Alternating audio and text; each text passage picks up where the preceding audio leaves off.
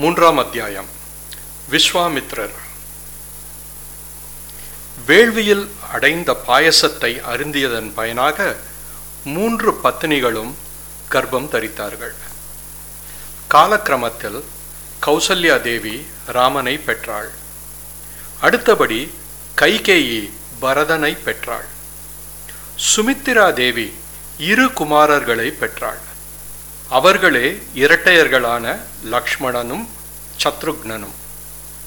பாயசத்தின் அருந்திய பங்கின் விகிதாசாரத்தின்படி அந்த நான்கு குமாரர்களுக்கும் விஷ்ணு அம்சம் சொல்லப்படுகிறது. முறையே ராமன் விஷ்ணுவில் பாதி என்றும் லக்ஷ்மணன் விஷ்ணுவில் கால் பங்கு என்றும் பரதனும் சத்ருக்னனும் ஒவ்வொருவர் அரைக்கால் பங்காகவும் சொல்லப்படுகிறது. சுமித்திரை முதலில் அருந்தியது கால்பாகம்.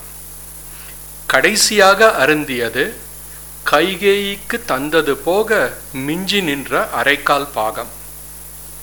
முந்தி அருந்திய கால் பங்கு பாயசம் லக்ஷ்மண ஸ்வரூபமாயிற்று பிந்திய அரைக்கால் பங்கு சத்ருக்னன் ஸ்வரூபமாயிற்று இந்த விஷயங்கள் அவ்வளவு முக்கியமில்லை.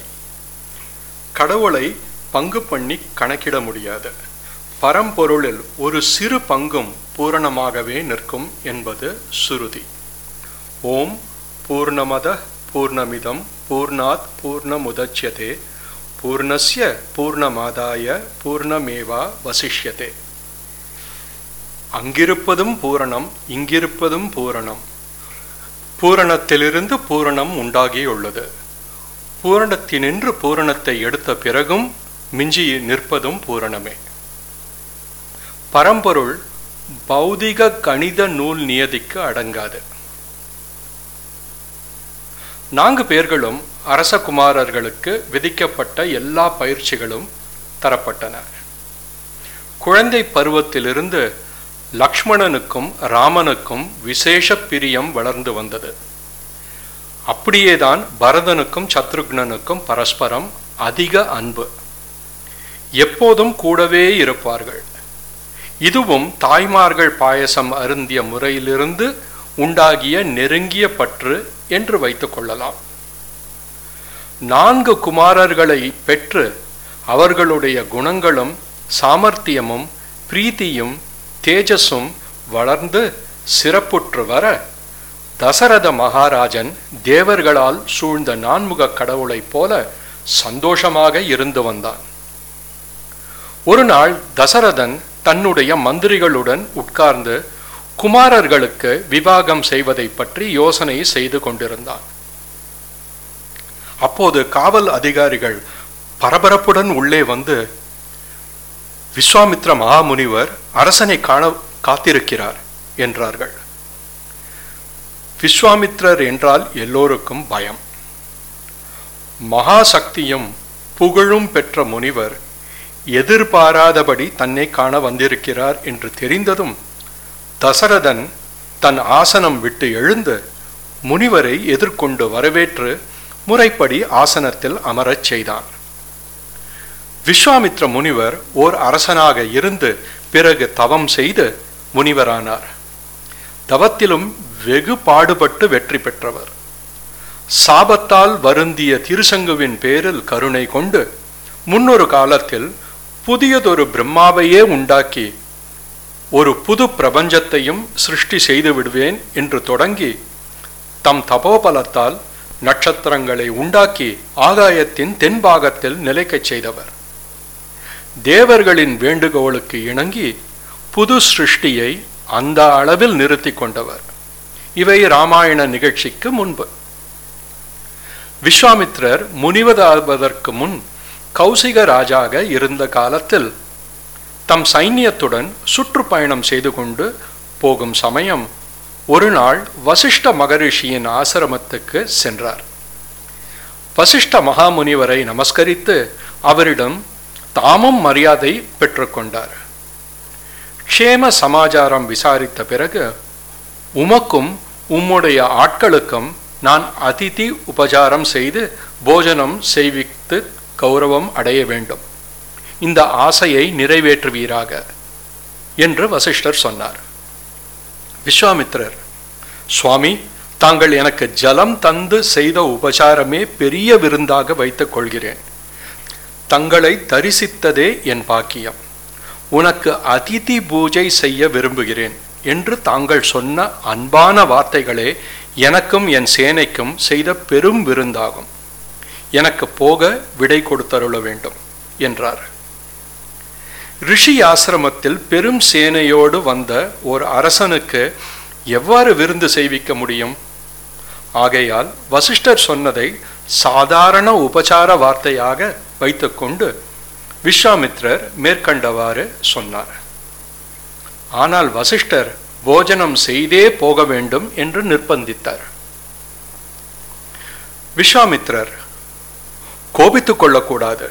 தங்களுடைய போஜன உபச்சாரத்தை நான் இழந்ததாக வைத்துக் கொள்ள வேண்டாம். எனக்கும் என்னுடைய பெரும் பரிவாரத்துக்கும் இவ்விடம் ஆசிரமத்தில் எப்படி போஜனம் பதார்த்தங்கள் திடீரென்று கிடைக்கும்? இதற்காகத்தான் கவலைப்படுகிறேன் என்று வியக்தமாக சொன்னார்.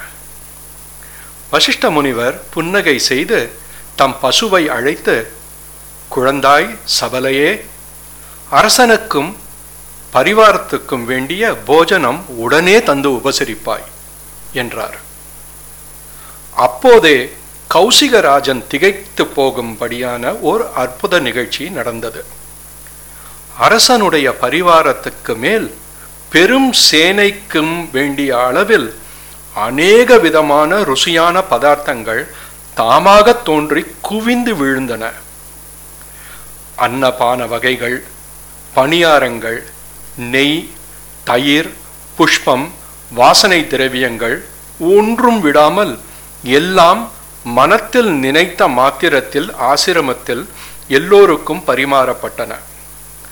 கௌஷிகருடைய பத்தினிமார்கள் மந்திரிகள் பந்து பரிவாரங்கள் புரோகிதர்கள் சேனையாட்கள் வேலையாட்கள் அனைவரும் ரிஷி ஆசிரமத்தில் திருப்தியாக விருந்து உண்டு. ரிஷியின் தபோபலத்தை கண்டு வியப்பில் மூழ்கினார்கள். விஸ்வாமித்திரர் தம்முடைய நன்றியை தெரிவித்துவிட்டு முடிவில் வசிஷ்டரை கேட்டுக்கொண்டார். இந்த சபலையை எனக்கு தர வேண்டும். இதன் சக்தியை நான் கண்டேன். இத்தகைய பொருள் ராஜ தர்மத்தின்படி அரசனுக்கே உரியது என்றார். இதை கேட்ட வசிஷ்டர் மிகவும் வருத்தப்பட்டார். சபலையை விட்டு தாம் பிரிய முடியாது. அதற்கு பல காரணங்கள் உண்டு என்று சொல்லி பசுவை கொடுக்க மறுத்தார். மறுக்க மறுக்க அரசனுக்கு ஆசை அதிகரித்தது. பசுவை தந்தால் உமக்கு இதை தருவேன் அதை தருவேன் என்று கௌசிகர் வசிஷ்டருடைய மனத்தை மாற்ற பார்த்தார். முடியவில்லை.